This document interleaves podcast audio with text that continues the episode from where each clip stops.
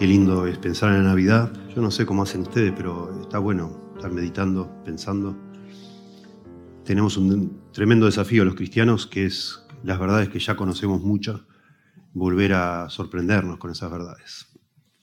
Esa es la esencia de la adoración, ¿no? Poder asombrarnos delante de Dios y, y es, es una dificultad para nuestra mente que enseguida damos por hecho un montón de cosas, sí, la Navidad, sí, el pesebre, sí, Jesús. Seguir sorprendiéndonos porque debemos sorprendernos y adorar a Dios por eso. Es asombroso. Los ángeles no lo podían creer y lo sabemos por el relato de Lucas, ¿no? Cuando se llenó el cielo de millones de ángeles cantando sorprendidos, ¿no? Gloria a Dios en las alturas, etc. Así que bueno, ese es el propósito. Este, a lo largo de los años hemos venido tocando distintos pasajes para no repetir sobre la Navidad y nunca prediqué de Mateo capítulo 1, y ahí es donde vamos a hacer hoy. ¿Sí? Vamos a abrir en Mateo capítulo 1, por favor, Mateo 1, versos 18 al 25. Comienza Mateo con una genealogía, la genealogía de Jesucristo, dice acá, mostrando toda la, ascendencia de Jesús eh, del lado de José, su papá, su, su padre legal, digamos así, ¿no? Que tenía que ser descendiente de David y es lo que es. Y entonces en el verso 18 dice, el nacimiento de Jesucristo fue así. Estando desposada María, su madre, con José, antes que se juntasen, se halló que había concebido del Espíritu Santo. José, su marido, como era justo y no quería infamarla, quiso dejarla secretamente.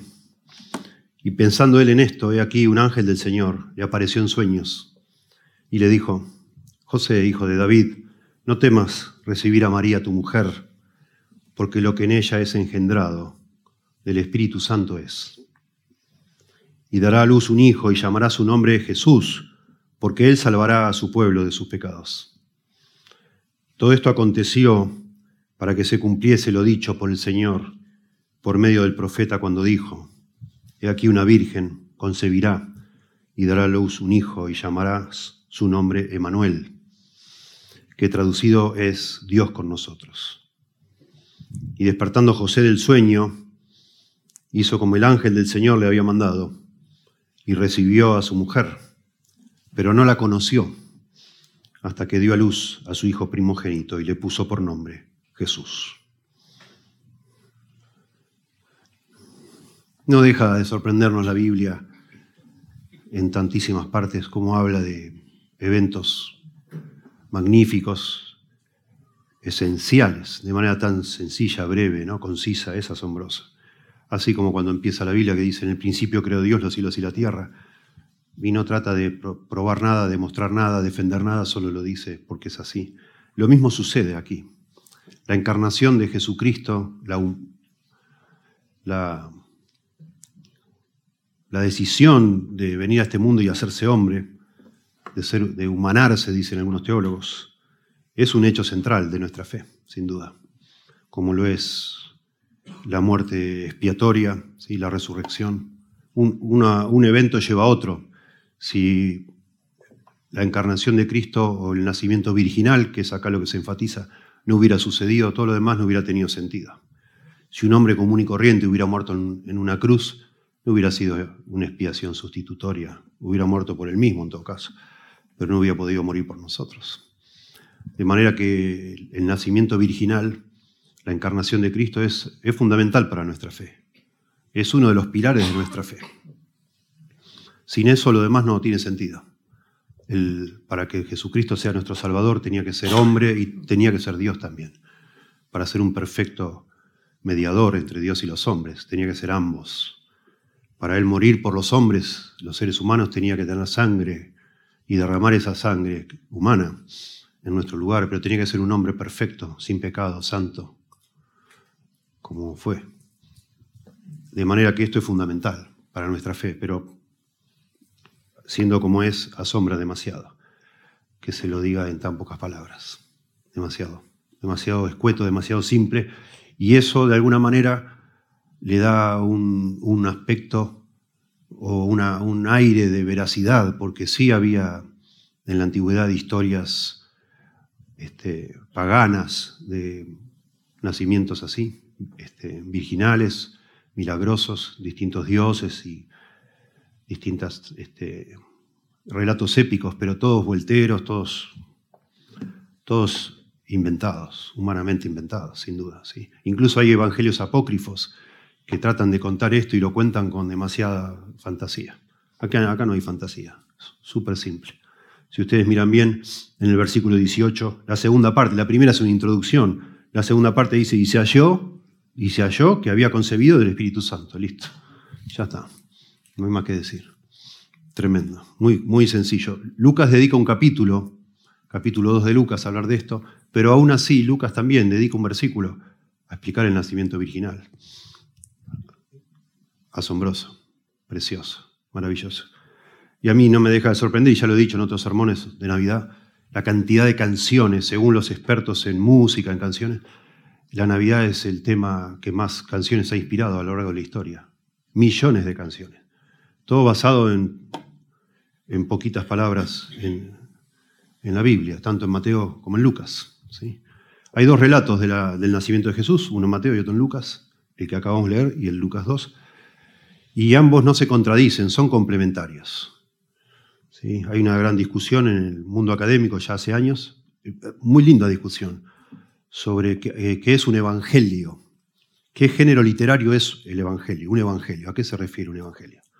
Y hay, una, hay discusiones y siempre hay estudiosos que son no creyentes, son liberales, teológicamente hablando, y que no creen en lo sobrenatural y, en fin, tratan de buscar paralelos en la historia antigua y, bueno, los liberales creen que un evangelio sería una especie de relato épico, donde se dan, así como la Odisea, ¿sí? como estos relatos antiguos donde se le dan carácter divino a un ser humano, ¿no? poderes sobrenaturales, etc. No ese es un evangelio. ¿Sí? Como no es que agarran un héroe, a una persona le hacen un héroe y le dan un montón de cualidades divinas. No es eso lo que es un evangelio. Tampoco es una biografía un evangelio, porque las biografías, cuando se escribe la biografía de alguien, se trata de relatar con detalle, con un orden cronológico, y bueno, cómo fue creciendo y cómo llegó a ser lo que fue, un personaje famoso. Hubiera sido interesante tener una biografía escrita en el primer siglo sobre Jesús, pero no se hizo eso. Se escribieron los evangelios. Los evangelios son, técnicamente, es un invento, no existen eh, antecedentes antes de los cuatro evangelios que tenemos. Lo que es un evangelio es una biografía teológica, es decir, se eligen algunos detalles de la vida de Jesucristo, pero se le dan valor teológico, significado teológico. Cada evangelista, Mateo, Marcos, Lucas y Juan, elige algunos detalles que tienen que ver con la vida de Jesús, eh, ignoran otros porque tienen un plan teológico en mente. Quieren subrayar un aspecto teológico. Y eso nos tiene que informar a la hora de leer un evangelio y no eh, escandalizarnos al ver que otro evangelio de pronto omite cierta información o dice información que el anterior no había dicho. Ese es el caso de Jesús. Solo Mateo y Lucas hablan del nacimiento de Jesús. Juan, en Juan capítulo 1, ustedes saben lo que se subraya es que Jesús existía mucho antes de haber venido a esta tierra. Lo único que se dice es que Él vino a este mundo y habitó entre nosotros y vimos su gloria, gloria como del unigénito del Padre, lleno de gracia y de verdad, etc. Eso es lo que dice Juan, nada más. Y Marcos ni lo menciona. El nacimiento de Jesús ya empieza a hablar nomás con el ministerio de Jesús, cuando es bautizado por Juan el Bautista y empieza a hablar. Dice Marcos, este es el Evangelio de Jesucristo, y ya está, se manda. Y Mateo elige acá estos versículos, siete, ocho versículos que acabamos de leer, para hablarnos de Jesús, pero él tiene una agenda, todo su evangelio tiene una agenda teológica, ¿sí? Él quiere de alguna manera resaltar ante lectores, eventualmente lectores judíos, cristianos o judíos cristianos convertidos, etc., quiere mostrar que Jesús realmente es la consumación de todas las profecías del Antiguo Testamento, que este es el Mesías que se estaba esperando. Mateo, a diferencia de los otros evangelios, lo que más resalta es que Jesús es el Mesías, que se había dicho que iba a venir. Y lo hace de una manera preciosa, en todo el Evangelio. Y acá se nota cuando habla de Jesucristo, de su nacimiento. Enseguida también nos quiere hacer saber que esto sucedió para que se cumpliese lo que estaba escrito en el Antiguo Testamento. Y cita Isaías 7:14. Esa es la manera de escribir de Mateo. Y entonces lo leemos tratando de apreciar eso, que es, esta brevedad de palabras tiene un sentido. Claro que sí. Y el enfoque acá es más José que María. Lucas se enfoca en María, bueno, Mateo se enfoca en José, porque era necesario que el Mesías fuera descendiente de David, el Mesías que estaba esperando Israel. Y es lo que empieza el Evangelio tratando de demostrar, que Jesús es eh, José es descendiente de David y por tanto Jesús también lo sería, porque si no quedaba descalificado para ser el Mesías, porque a David se le prometió. ¿Sí? Un día sería interesante hablar dar un sermón sobre lo que se llama la esperanza mesiánica, cómo en el Antiguo Testamento corre desde el primer libro de Génesis, de hecho desde el capítulo 3 de Génesis. Cuando pecan Adán y Eva, se rompe algo entre Dios o entre el ser humano y Dios por el pecado. ¿sí? Dios los echa del Edén, el jardín del Edén, y ahí comienza todo un desarrollo que es lo que llamamos la historia de la redención, para que el hombre pueda volver por la, por la gracia de Dios, a estar con Dios, habitando juntos. Y es, digamos, es el, paraíso perdido, así se llama una obra literaria muy famosa. se pierde el paraíso en Génesis 3 y se recupera en Apocalipsis 22. Esa es la historia de la Biblia. El, paraíso perdido y el paraíso recuperado, digamos así, ¿verdad? Pero enseguida que se pierde el paraíso, que el, hombre se echó al paraíso, Dios hace una promesa en Génesis 3.15 y es una promesa mesiánica, que algún día el hijo de la mujer, tu simiente, le dice a la mujer, va a aplastar a, la simiente de la serpiente, etc. Y eso, ahí comienza toda una esperanza mesiánica que se desarrolla a lo largo de toda la Biblia. Leímos recién en Isaías 9, precioso, de que el, pueblo donde estaba en tinieblas va a alumbrar gran luz y habla del Mesías, de este niño que nos es dado, el hijo nos es nacido y llamará su nombre, etc. ¿sí? Así que cuando comienza el Nuevo Testamento y cuando, cuando termina el Antiguo Testamento, sigue esa esperanza mesiánica eh, con angustia, porque el pueblo de Israel, después de tantas y tantas disciplinas de Dios, sigue siendo igual, irreverente, ingrato, duro de corazón, orgulloso. Lo mismo pasa cuando terminamos leyendo Malaquías. Y nos queda claro cuando leemos con atención el Antiguo Testamento y sabemos que los judíos lo estudiaban con demasiado detalle, ¿no? Les queda claro a cualquiera que estudia la, Biblia hebrea, el Antiguo Testamento, que hay una angustia tremenda y que solo la venida del Mesías iba a poder resolver. Es que el corazón del hombre no está preparado para vivir con Dios. Hay una dureza en nuestro corazón. Es como que somos rebeldes, eh, irremediables, digamos, contumaces y rebeldes, ¿no? Duros de cerviz o de cerviz, dice la Biblia. La idea es de un animal que tirás de la correa y endereza el cuello para el otro lado. Así somos los seres humanos, duros de servir. ¿Sí? No queremos con Dios, no, no, no.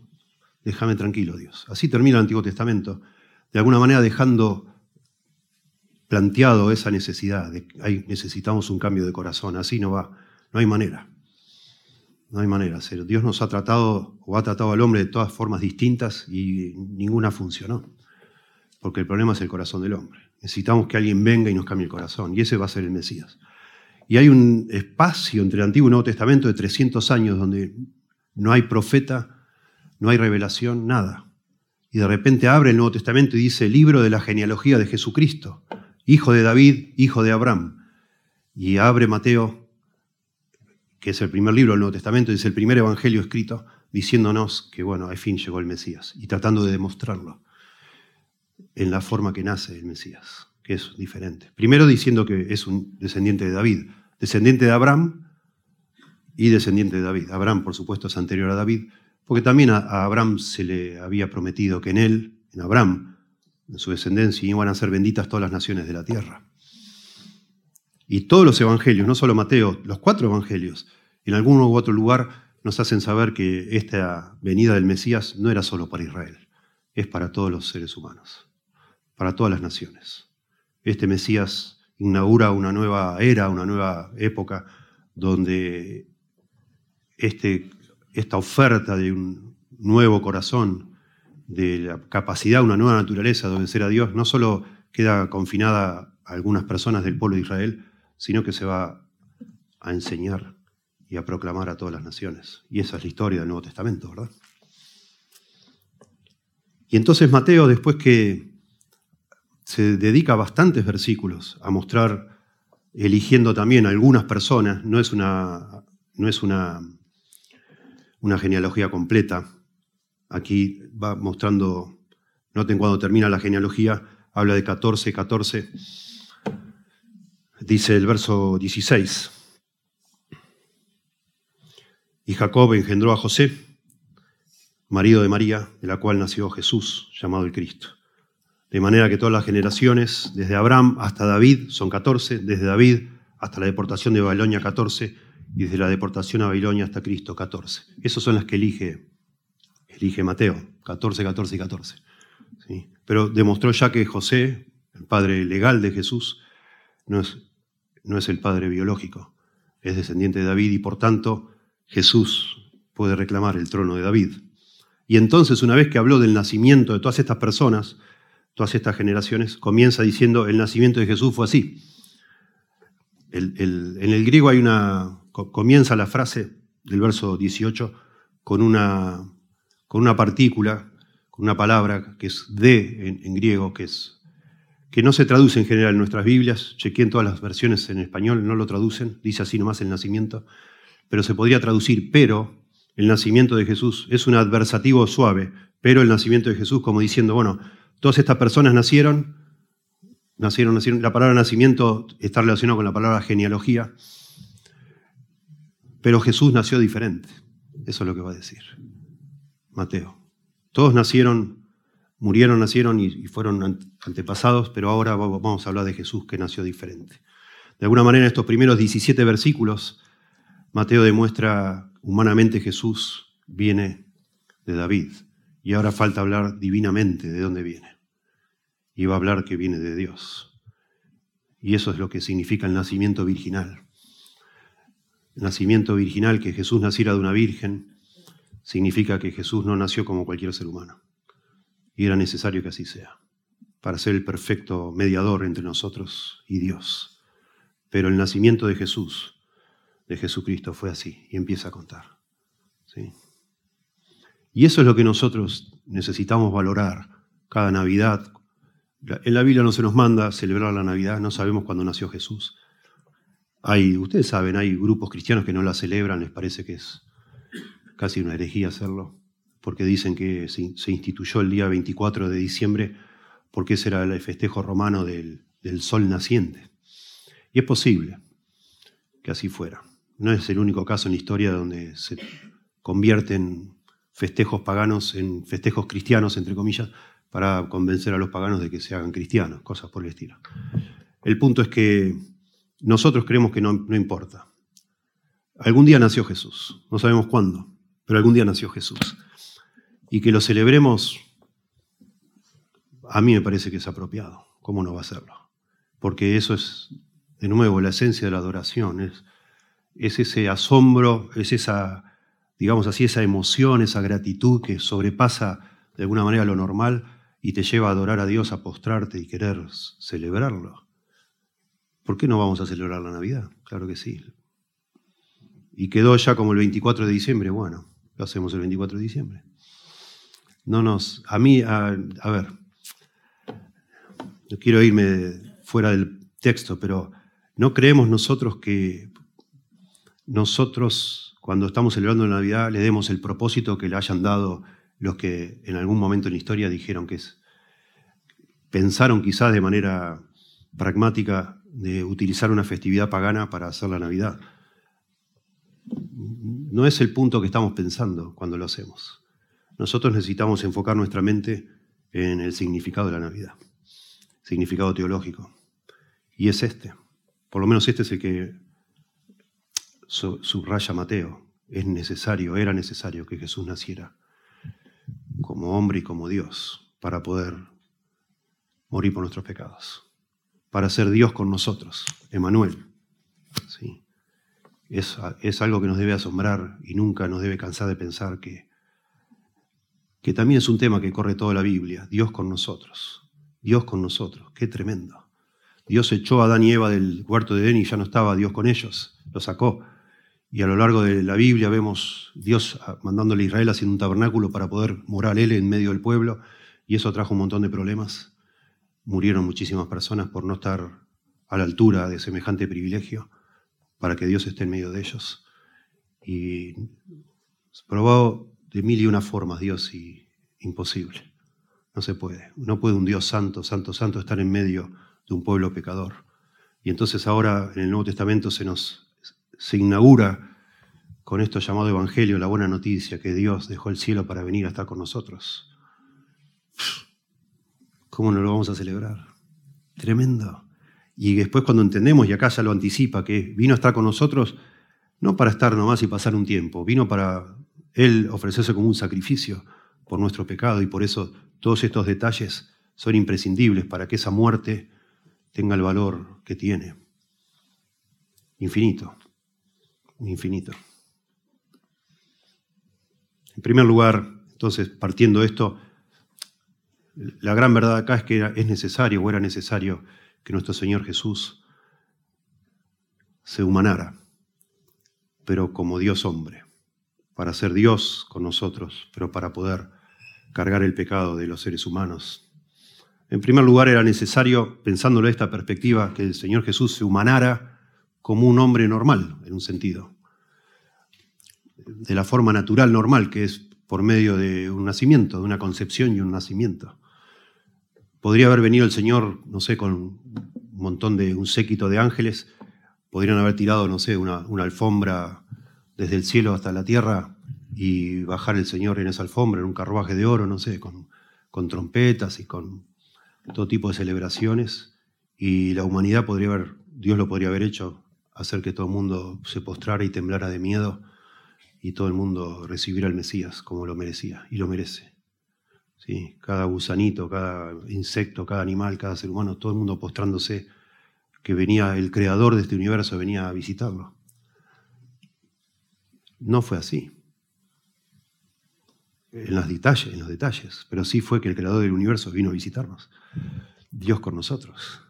Pero la manera que lo eligió, porque el propósito no era venir a asombrarnos, a que todos nos postráramos sorprendidos por la gloria, no, Él vino a cambiar nuestro corazón, a redimirnos, a morir por nuestros pecados. Probablemente si hubiera venido de esa manera rimbombante, probablemente aún así los seres humanos no se hubieran postrado nada. Y los animales sí, quizás sí. Porque el problema es que, otra vez, nosotros que fuimos creados a imagen y semejanza de Dios, a diferencia de los animales, nosotros tenemos un problema en el corazón. Nuestro corazón está endurecido por el pecado y no somos capaces de valorar, apreciar y responder a la gracia de Dios con, con amor, con gratitud, con humildad y postrarnos y dejar que Él sea nuestro Señor. No lo hacemos. No lo hacemos. Se ve de una manera impresionante eso en el libro de Jonás. Algún día lo enseñaremos, pero toda la creación le hace caso a Dios. Toda la creación manda al mar que, que haya una tormenta y hay una tormenta y el mar obedece. Manda un pez que se lo coma y se lo come y el pez obedece. Y manda un gusano, manda una planta que crezca, la planta crece. Manda un gusano que se coma la planta, se la come, etc. Todo lo que Dios le manda a los animales, a toda la creación, lo hace. Menos Jonás, que no quiere ir a predicar. No quiere. Y no va. Es tremendo. Y así somos nosotros. Así somos.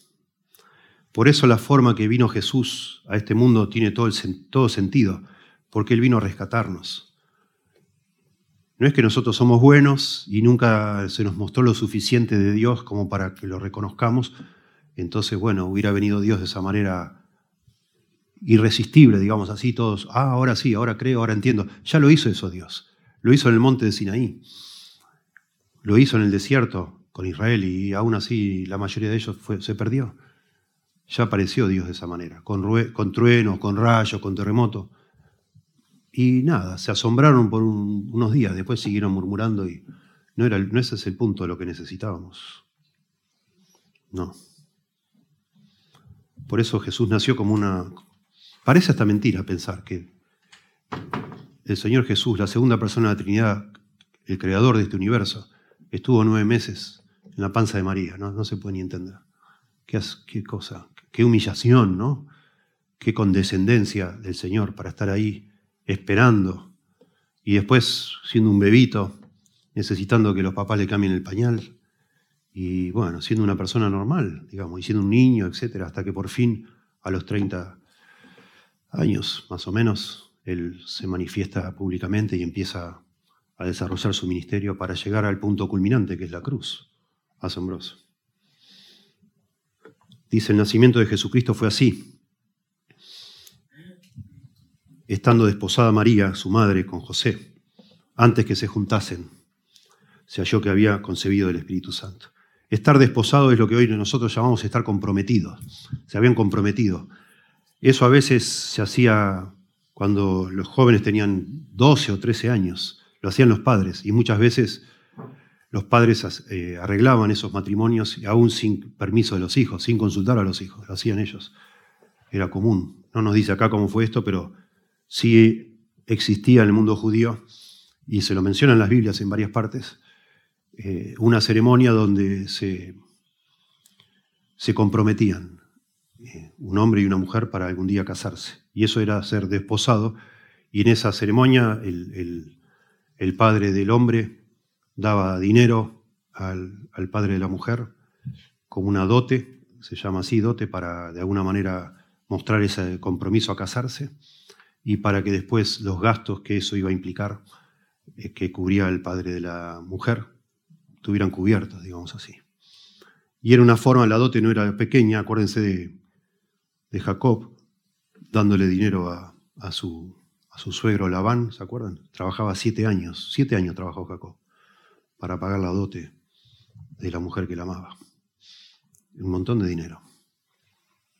Y eso era también para darle seriedad al compromiso, era un compromiso muy serio. Y quebrar ese compromiso era lo mismo que divorciarse. Y en ese, en ese tiempo de compromiso, antes de casarse, cometer infidelidad era, era un pecado muy serio y que merecía que la mujer sea apedreada, si era la mujer la que cometía el adulterio, ¿no? Y era digno de, también de un divorcio. Y eso es lo que pasa acá. Están comprometidos, todavía no casados, y estaba prohibido en ese tiempo de antes del casamiento tener relaciones sexuales, y está prohibido en la Biblia.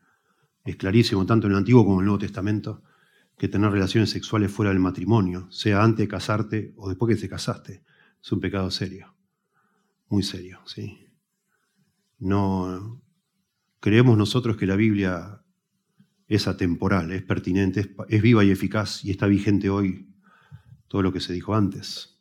Dios no aprueba las relaciones sexuales antes del matrimonio, fuera del matrimonio, en ningún caso. Y es algo serio. Y acá se muestra esa seriedad porque estando ellos comprometidos, no casados, desposados, dice acá, antes que se juntasen. Bueno, cuando la Biblia habla de sexo, habla siempre con palabras muy suaves, se llaman eufemismos, ¿no? No lo dice antes que, antes que se acostasen juntos, antes que se juntasen, dice acá. La ceremonia de compromiso se hacía de manera muy formal y después la boda, a veces se hacían ceremonias, como vemos en las bodas de Caná, a veces sencillamente era algo muy íntimo que el, hombre tomaba a la mujer con la que estaba comprometido y se la llevaba a vivir a la casa. Y ahí comenzaba el matrimonio formalmente. Consumaban el matrimonio con la primera relación sexual. Y acá dice, antes que se juntasen, antes que tuvieran ningún tipo de relación íntima, María todavía no había conocido, José no había conocido, otro eufemismo, todavía no había tenido intimidad sexual con, con su esposa o con su desposada, ni viceversa obvio, se halló que había concebido del Espíritu Santo. Es decir, se halló, da la idea de que se descubrió. No es, que, no es la idea que estaba alguien investigando, sino que se empezó a notar que María estaba embarazada. Empezó a crecer el vientre, obvio. Y, imagínense. Imagínense a José, es lo que habla acá, ¿no? La confusión de José, de pensar que había encontrado una joven piadosa. José se habla acá como de un hombre piadoso, ahora lo vemos, pero de golpe parece que María quebrantó ese compromiso, porque está embarazada.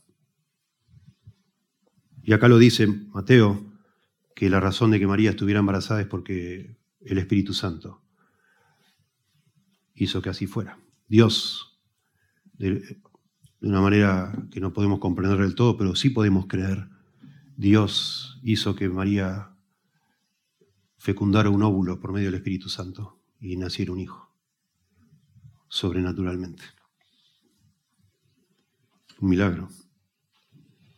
Bueno, ustedes se pueden imaginar, si estamos diciendo que esto, este, este, esta doctrina del nacimiento virginal es fundamental para la fe cristiana, para todo lo que enseña el Nuevo Testamento en el Evangelio. Imagínense los ataques que ha tenido esto a lo largo de la historia, por medio de mentes incrédulas, ¿no?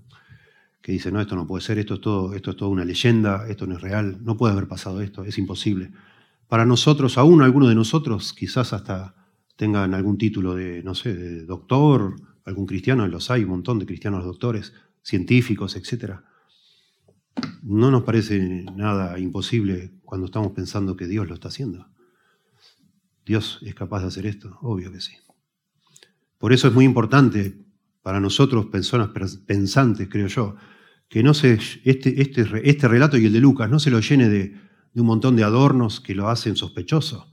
Cuanto más simple y escueto, mejor. Así es, como cuando Dios creó el mundo, se acabó. Dios lo hace.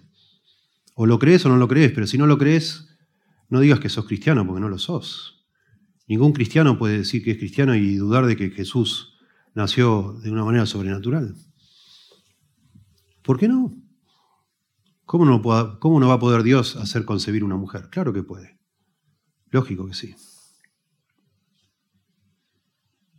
El punto humanamente, bueno, José no lo sabía esto, todo esto necesitó revelación divina para aceptarlo, pero él dijo, no, acá es obvio, yo no la toqué. Dice José, yo estoy acá como un campeón, aguantando, no hice nada, alguien se metió acá, alguien hizo lo que no debía. Y, y es hermoso ver el carácter de José, que por lo general nunca hablamos, se habla más de María que de José, obviamente, porque María fue la madre biológica de Jesús, no José.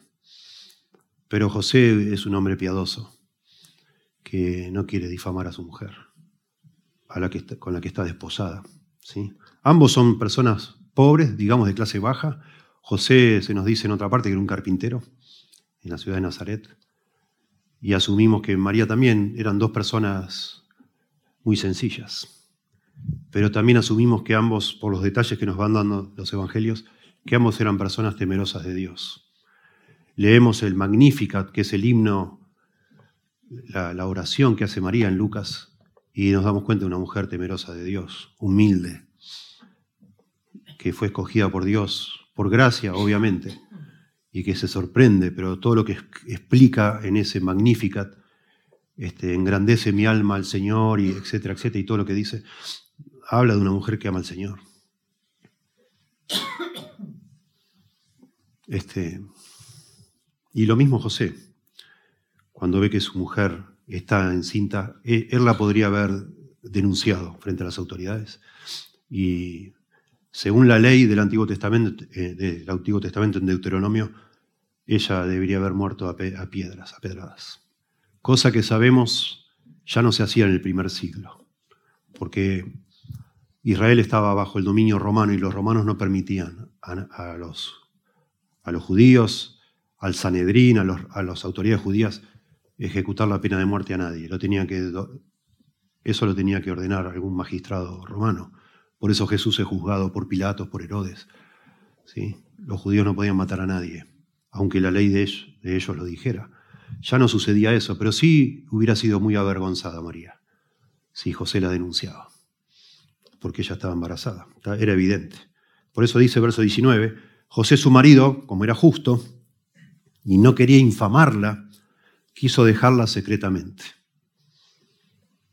Bueno, no hay justo ni a un uno, dice la Biblia, ¿verdad? Pero esto es un lenguaje que se arrastra del Antiguo Testamento. Un justo en el Antiguo Testamento es una persona temerosa de Dios. No es que no peca, que no, que no comete pecado, no existe tal cosa en ningún ser humano. Es una persona que tiene temor de Dios que busca a Dios y, de alguna manera respeta esa relación de pacto entre Dios y el pueblo de Israel, y eso le da el temor de Dios. Bueno, él no quería difamarla. Un aspecto de una persona justa en el Antiguo Testamento es alguien que es misericordioso también. Y eso es lo que José, él piensa, yo no, yo no sé cómo estaría José cada noche que se acostaba, ¿no? Pensando en María, a qué punto pensaría de ella, porque fue un adulterio, por lo que significaba el, el compromiso, fue una forma de adulterio y yo no sé si ustedes conocen hombres que han sufrido el adulterio de sus esposas, pero no es agradable. Son personas que se enojan. Perdonan a veces, a veces no, pero es un pecado tremendo, tremendo. Que dice Proverbio 6, muy difícil de perdonar. No sé, José de alguna manera luchaba en su mente, ¿qué hago con esta mujer? ¿Qué hago? ¿La denuncio o no la denuncio? ¿Me traicionó? Me avergonzó a mí también, porque eso es lo que pasa cuando un hombre es traicionado, o una mujer, ¿no? Cuando uno de los dos en una pareja comete adulterio, el otro siente mucha vergüenza. Es una traición muy fuerte. Y José tiene la chance legalmente de decir, esta mujer me traicionó y, y aunque no la podían matar, sí la podían avergonzar. Y más en un pueblito como Nazaret, que tenía 300 habitantes. De hecho, aunque José no hiciera nada, tarde o temprano la gente lo iba a saber. Y entonces dice, no quería infamarla, no quería avergonzarla públicamente, entonces quiso dejarla secretamente. Se hacía de manera legal, como se rompía ese compromiso de manera legal, pero lo podía hacer de una manera íntima, solo con la familia y ya. La, dejaba, digamos, ir y listo. Imagínense. Todos este, estos detalles le da verosimilitud a todo este relato. No es un invento fantasioso. son dos seres humanos normales que, están atravesando una situación que es extraña y realmente es algo fuera de lo común y no entienden lo que está pasando. María no lo entendía, le tuvo que explicar el ángel Gabriel allá en Lucas 2 y, ahora, y José en este lado tampoco lo entiende.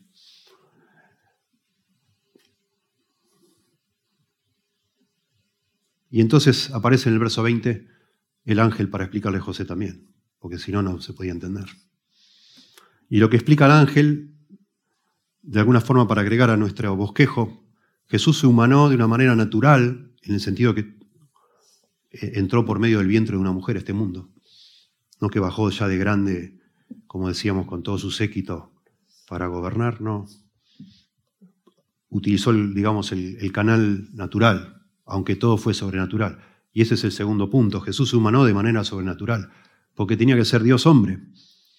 Y entonces el ángel explica eso, dice, y pensando él en esto, José, he aquí un ángel del Señor le apareció en sueños y le dijo, José, hijo de David, no temas recibir a María, tu mujer, porque lo que en ella es engendrado del Espíritu Santo es. Note que le llama tu mujer es, tu esposa, porque de nuevo, el, grado de compromiso en esa época, ya estaban eh, enlazados, ya se había pagado la dote, ya eran este, esposo y esposa, en el sentido que ya estaba eso consumado, ese contrato, solo faltaba hacer el matrimonio.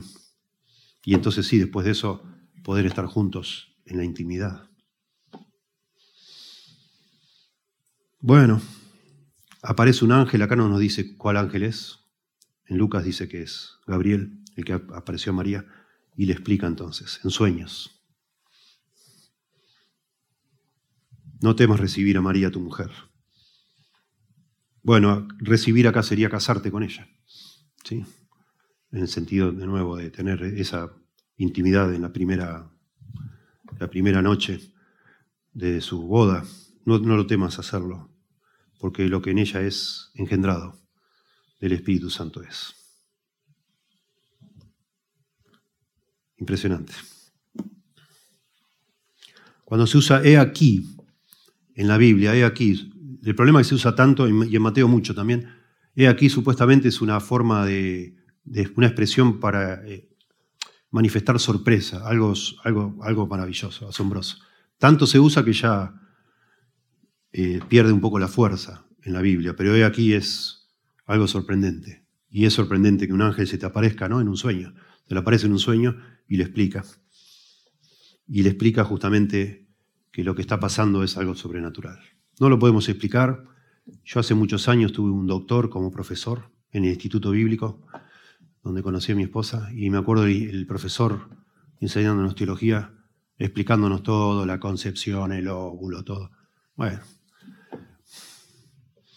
no lo podemos entender.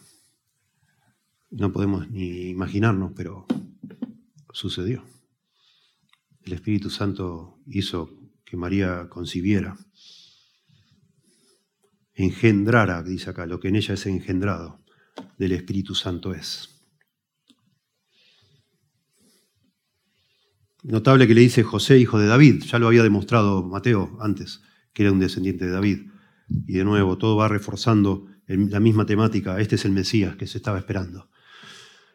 Estuve consultando en la semana eh, muchos judíos interpretando distintos pasajes del Antiguo Testamento, estaban esperando que el Mesías viniera y naciera de una manera sobrenatural.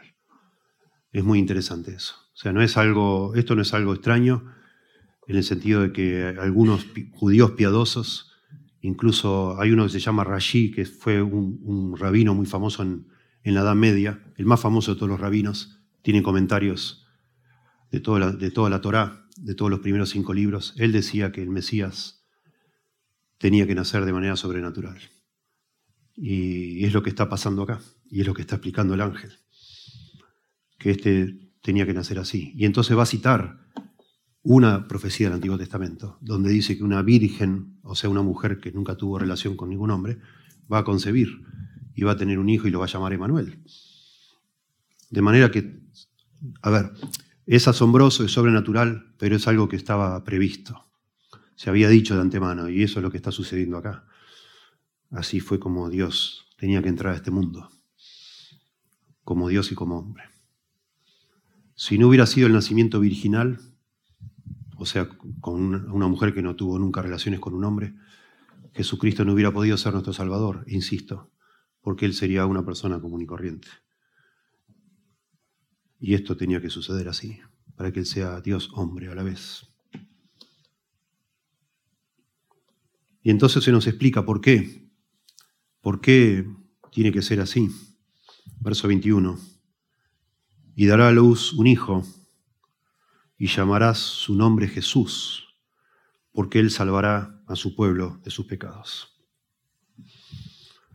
Bueno, el ángel asume que José se va a quedar en la relación y que él va a asumir el rol del papá legalmente, porque era el padre el que ponía el nombre generalmente a sus hijos. Y el ángel le dice al padre qué, nombre le tiene que poner. Así como el ángel le había dicho a Zacarías, el, ¿se acuerdan ustedes? El papá de Juan el Bautista le dijo, ponele Juan, Juan. Yo le iba a poner Zacarías, Zacarías Junior le iba a poner. ¿Por qué Juan? Bueno, porque Juan, porque el ángel dice Juan, se acabó. Dios le pone el nombre. Y no se nos explica por qué Juan, pero acá sí se nos explica por qué Jesús. Es hermoso. El ángel dice, le vas a poner Jesús a tu hijo, porque Jesús significa Salvador. Jesús es, viene del nombre Josué, que significa Salvador, o Jeshua, Jehová salva. Jehová salva. ¿Por qué Él va a salvar? Dice acá. Él salvará a su pueblo de sus pecados. Entonces acá agregamos un, concepto, un entendimiento. Jesús se humanó como cualquier ser humano para ser hombre, pero Jesús se humanó de una manera sobrenatural para ser hombre y Dios, y Jesús se humanó para poder salvarnos de nuestros pecados. Porque ese Salvador que iba a cargar con nuestros pecados tenía que ser Dios hombre, si no, no salvaba nada. Si era solo Dios y no hombre, no podía morir como un hombre en nuestro lugar, porque eso es lo que se para poder ser un sustituto nuestro, tenía que ser un hombre, a semejanza de hombre, dice la Biblia. Pero sin pecado. Pero no existe un hombre sin pecado. No hay. Somos todos pecadores. No hay justo ni un uno, no hay quien busque a Dios, no hay ni siquiera uno, etc. No hay. Entonces, para que esa muerte en la cruz fuera suficiente para pagar por los pecados de todos los que él iba a salvar, tenía que ser la muerte de Dios hecho lo cual es difícil de comprender. Como dice nuestro himno, maravilloso es el amor de Dios. No lo podemos comprender. Que Dios muera en una cruz no se puede entender, porque Jesucristo es Dios. la segunda persona de la Trinidad. Es demasiado, es demasiado. dará a luz un hijo, ella, y llamará su nombre Jesús, Salvador, o, o Dios salva, Jehová salva, porque Él, Jesús, salvará a su pueblo de sus pecados. Esa es nuestra gran necesidad. Esa es la mayor necesidad del ser humano. Y así es como termina el Antiguo Testamento, cuando vamos siguiendo esta esperanza mesiánica. No hay caso, no hay manera. Por eso también Dios, de alguna manera, gime, Deuteronomio 5:29. Ojalá, quien diera, dice, que tuviesen tal corazón, que me temiesen todos los días para que me obedezcan todos mis mandamientos, etc. No tenemos ese corazón para obedecer a Dios. Dios lo, lo declara desde el principio. Necesitamos un Salvador, alguien que venga y pague por nuestros pecados y nos dé la oportunidad de una vida nueva con un nuevo corazón. Eso es el Evangelio. Muy interesante que acá dice, salvará a su pueblo. Y entonces nos preguntamos, ¿a qué se refiere con su pueblo? ¿Se refiere al pueblo judío? Bueno, sí y no. Porque su pueblo, ya también sabemos por el Antiguo Testamento, no todos los que nacen judíos son judíos. Nos explica Pablo después. No todos ellos realmente reconocieron a Dios, los nacidos descendientes de Abraham. Eh, no.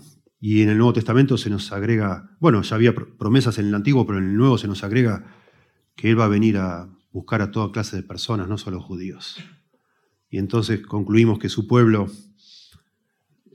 son las personas, es, es ese famoso remanente de algunos judíos y otros no judíos que le reconocen a Él como el Salvador, que se humillan, se arrepienten y están dispuestos a buscarlo de todo corazón para que lo salve. Ese es su pueblo. Y eso también es una gran discusión que no es estéril, no es tonta, es sumamente importante. Si Jesús murió por todos o solo murió por los que le había escogido para salvar. Y acá está diciendo que Él va a salvar a los que le escogió, a su pueblo. Es lo que está diciendo acá y lo que otras partes. Y acá estamos parte de su pueblo, porque sabemos que somos de su pueblo, porque Él nos permitió entender este Evangelio y abrazarlo y creerlo.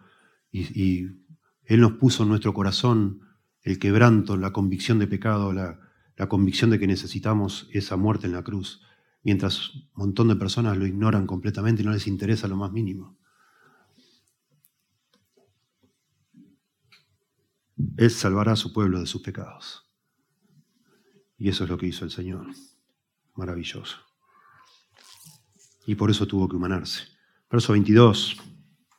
Se nos dice acá que, bueno, es lo que dice Mateo, para, es, la, la forma de él escribir, que Jesús se humanó como lo hizo para cumplir también las profecías. Cuando esto lo hace mucho Lucas, Lucas también habla de muchas profecías que se cumplieron. A Lucas le gusta demostrar que todo lo que sucede sucede de acuerdo a un plan. Nada es un accidente, nada sucede por casualidad, todo está meticulosamente planeado. Y esto es muy importante, sobre todo cuando al final de los evangelios parece que todo fracasó porque lo ponen a Jesús ahí en una cruz, completamente avergonzado, desnudo y deformado. Y uno dice, ¿qué pasó? Eso estaba planeado que así sea. Todo está planeado, todo está sucediendo de acuerdo al plan A, no hay plan B para Dios. No hay nadie que pueda torcer el brazo de Dios. Se hace todo lo que Dios quiere. Y, Luke, y, Mateo acá, que se ha puesto, propuesto demostrar en todo su evangelio que eh, todo lo que está sucediendo es lo que ya se había dicho que iba a suceder. Y entonces dice, todo esto aconteció, verso 22, para que se cumpliese lo dicho por el Señor, por medio del profeta, cuando dijo. Acá hay algo interesante, pero lo mencionamos solamente, para que se cumpliese lo dicho por el Señor, el Señor dijo, pero como dice, por medio del profeta. Qué hermoso, esa es nuestra confianza cuando leemos la Biblia, que todo lo que leemos en la Biblia es lo que el Señor dijo, por medio de los escritores que han escrito la Biblia, pero es el Señor el que nos habla. Y así lo dice Mateo, cuando se refiere a esta profecía de, de Lucas 7:14. Y entonces dice, verso 23, He aquí una virgen concebirá y dará a luz un hijo y llamará su nombre Manuel, que traducido es Dios con nosotros. Está citando a Isaías 7:14.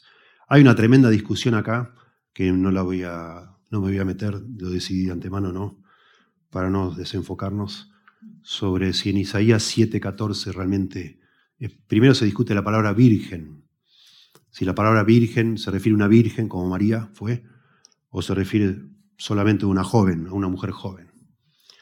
Bueno, la palabra en el hebreo, porque Isaías fue escrito en el hebreo, que es la palabra alma, se traduce literalmente como doncella. Pero si empezamos a ver toda esta palabra como se usa en el Antiguo Testamento, generalmente es una mujer virgen, una joven virgen. Y está bien traducido. Y de hecho, bueno, es la forma, acá no hay duda cuando Mateo interpreta Isaías 7:14, le da el sentido de una virgen. Y Mateo, de nuevo, está escribiendo inspirado por el Espíritu Santo y es lo que Dios está diciendo. Y esa es nuestra, digamos, en vez de meternos en investigaciones, confiamos que Mateo, por tener el Espíritu Santo y ser un, apóstol del Señor, está interpretando correctamente lo que dice Isaías y se acabó la discusión. ¿Verdad? Isaías habla de una virgen, que una virgen concebirá, y ese es un nacimiento sobrenatural, porque una virgen no puede concebir, necesita la simiente de un hombre para poder concebir. Y eso para Isaías era una señal. Y bueno, hay un trasfondo histórico muy interesante, pero lo dejamos fuera. Isaías le dice a las personas de su época, a un hombre llamado Acaz, que era un malvado, el hijo de Usías, tan malvado que hasta mató a sus hijos, sacrificó a sus hijos, pasándolos por fuego para adorar a un Dios falso. Pero Acaz en ese momento que estaba siendo acosado por el rey de Israel del norte, llamado Peca, y otro rey de Siria, Racín, él tiene miedo de que lo maten y empieza a hacer, de alguna manera empieza a hacer alianzas con, con naciones vecinas, básicamente con Asiria, Tigliat Pileser. Pero Isaías se le acerca y le dice, no hagas eso. Dios me ha dicho que Él te va a dar una señal. Es decir, toda la, dinastía davídica no se va a cortar. Y lo sabemos porque va a venir algún día de una mujer virgen, va a nacer un hijo. Y, y va a ser el Mesías. Dios con nosotros. Ese es, digamos, en pocas palabras, lo que le está diciendo David a, a Acaz. Pero el punto es, de nuevo, esa esperanza mesiánica incluía la presencia de Dios entre nosotros, Dios con nosotros, Emanuel. Emanuel, Dios con nosotros. Y en el Nuevo Testamento eso toma un giro también que es para nosotros algo fuera de serie, que es Dios en nosotros, los creyentes. Cuando nosotros nos sometemos a Dios reconociendo nuestro pecado, humillándonos y abriendo nuestro corazón al Señor, entendiendo que su muerte en la cruz fue por nuestros pecados y nos rendimos a Él, es Dios en nosotros. Dios vino a nuestro corazón a perdonarnos nuestros pecados y lo que antes separaba a nosotros, dice que nuestros pecados han hecho esconder los ojos de Dios para no ver porque Él es santo. Y eso crea como una barrera entre nosotros y Dios. Y al nosotros resolver eso, confiando que la sangre de Cristo fue vertida para darnos limpieza y perdón, ya no hay, ya no hay obstáculo que nos separe de Dios. Si nosotros recibimos ese perdón por medio del Evangelio, el Señor Dios viene a vivir a nuestro corazón. La tercera persona de la Trinidad, el Espíritu Santo, viene a morar en tu corazón y en el mío. Dios con nosotros, tremenda, de una manera única, maravillosa. Y eso lo debemos celebrar siempre, todos los días de nuestra vida. Termina el Evangelio de Mateo, Mateo 20, 28, 28, 20 dice, He aquí yo estoy con vosotros todos los días hasta el fin del mundo. El Señor Jesucristo, si sos un creyente, está en tu corazón. Dios está con vos y está conmigo. Y eso es la base, es lo que llamamos el, indicativo, es una realidad, es algo que sucedió y está en nuestro corazón el Señor. Es la base para todos los imperativos que tenemos en el Nuevo Testamento. Cuando a mí Dios me manda, como hablamos la semana pasada, amar a mi enemigo, lo, manda porque Dios está en mi corazón. Si yo, si no, no me lo mandaría, yo no puedo hacer eso es sobrenatural. Cuando nos manda a soportarnos unos a otros, es porque Dios está en nuestro corazón, somos hermanos, y Dios me ayuda a hacer eso. Etcétera, etcétera, etcétera. Lo puedo hacer porque Dios está en mi corazón, si no, no lo puedo hacer. Y entonces lo hago, cuando lo hago, lo hago en, en dependencia de Dios.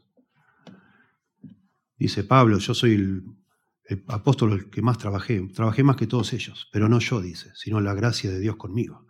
La presencia de Dios en mi corazón me ayuda a hacer lo que yo hago, a cumplir, a satisfacer las demandas de Dios que son demasiado exigentes. Ninguno de nosotros, por más pilas que ponga, puede obedecer los mandamientos, ni uno de ellos de manera cabal. No podemos. Pero si Dios está en nosotros, con nosotros, sí podemos, porque nos ayuda. Y eso es la razón de que el Señor viniera a morir en la cruz. Y eso es lo que se llama el nuevo pacto, ¿no? Cuando Él muere, antes de morir en la última cena, dice, esta es la sangre del nuevo pacto. Y cuando leemos en el Antiguo Testamento sobre el nuevo pacto, es eso, un corazón nuevo, un corazón tierno, no de piedra, sino de carne, digamos, que puede amar a Dios, obedecer a Dios, creer en Dios y satisfacer las demandas de Dios. Es maravilloso. Emanuel, Dios con nosotros. No es un nombre. Acá dice, dice que la Virgen llamará su nombre Emanuel. Es un título. Dios con nosotros, más que un nombre. Hoy hay nombres, acá tenemos algunos Emanueles preciosos, pero es un título. Dios con nosotros. Es una realidad maravillosa. Y finalmente, acá en el texto, se nos muestra cómo José se despierta del sueño y hace todo lo que el ángel le dijo. Un hombre piadoso, temeroso de Dios. Versos 24 y 25. Y despertando José del sueño, hizo como el ángel del Señor le había mandado. Y recibió a su mujer. Se casó con ella, es la palabra. Ahí recibió y ya. La recibió. Pero, noten qué interesante. Mateo subrayando el nacimiento virginal. Pero, Recibió a su mujer en el sentido, se casó con ella al final, no la, no la rechazó, pero no la conoció. Eufemismo, de nuevo, para no tener relación íntima. No quiso tener relaciones íntimas, José. El ángel no le dijo nada de eso, pero él decidió, asombrado, maravillado de todo lo que estaba viendo y sucediendo, dijo, no, ¿qué necesidad tengo yo? Vamos a esperar que nazca el Mesías. No la conoció, no tuvo relación íntima con ella, hasta que dio a luz a su hijo primogénito y le puso por nombre Jesús, Salvador. Precioso. Es una forma hermosa y delicada también que tiene Mateo de subrayar que María fue virgen hasta que nació Jesús. Y después sí, no dice nada. Y todo el dogma católico que María siempre virgen, eso no lo dice la Biblia, porque José tuvo otros hijos. Y al decir el primogénito, su hijo primogénito es el primero, es decir, que tuvo más, tuvo segundo, tercero, cuarto. Y sabemos de ellos porque se los menciona en los evangelios y después se los menciona Santiago, el escritor del libro de Santiago, no el apóstol Santiago, era un hermano, un medio hermano de Jesús. Digo medio porque Jesús no era hijo de José, literal. Y Judas, el escritor del librito de Judas antes de Apocalipsis, también era medio hermano de Jesús. ¿Sí? Bueno, qué precioso pensar en el Señor. Un incrédulo le dijo a un cristiano, un incrédulo bueno, así somos los incrédulos, y así éramos nosotros, incrédulos. Le dice, no digas tonterías, imagínate vos, imagínate vos si yo te dijera que hubo una persona, una mujer que tuvo un hijo, que era una mujer virgen y tuvo un hijo de Dios, Dios le hizo tener un hijo, ¿lo creerías vos?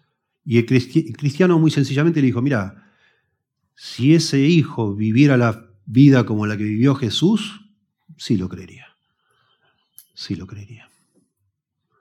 Y es que, interesante, toda la vida de Jesús, este nacimiento sobrenatural, de alguna manera se confirma con la vida sobrenatural de Jesús.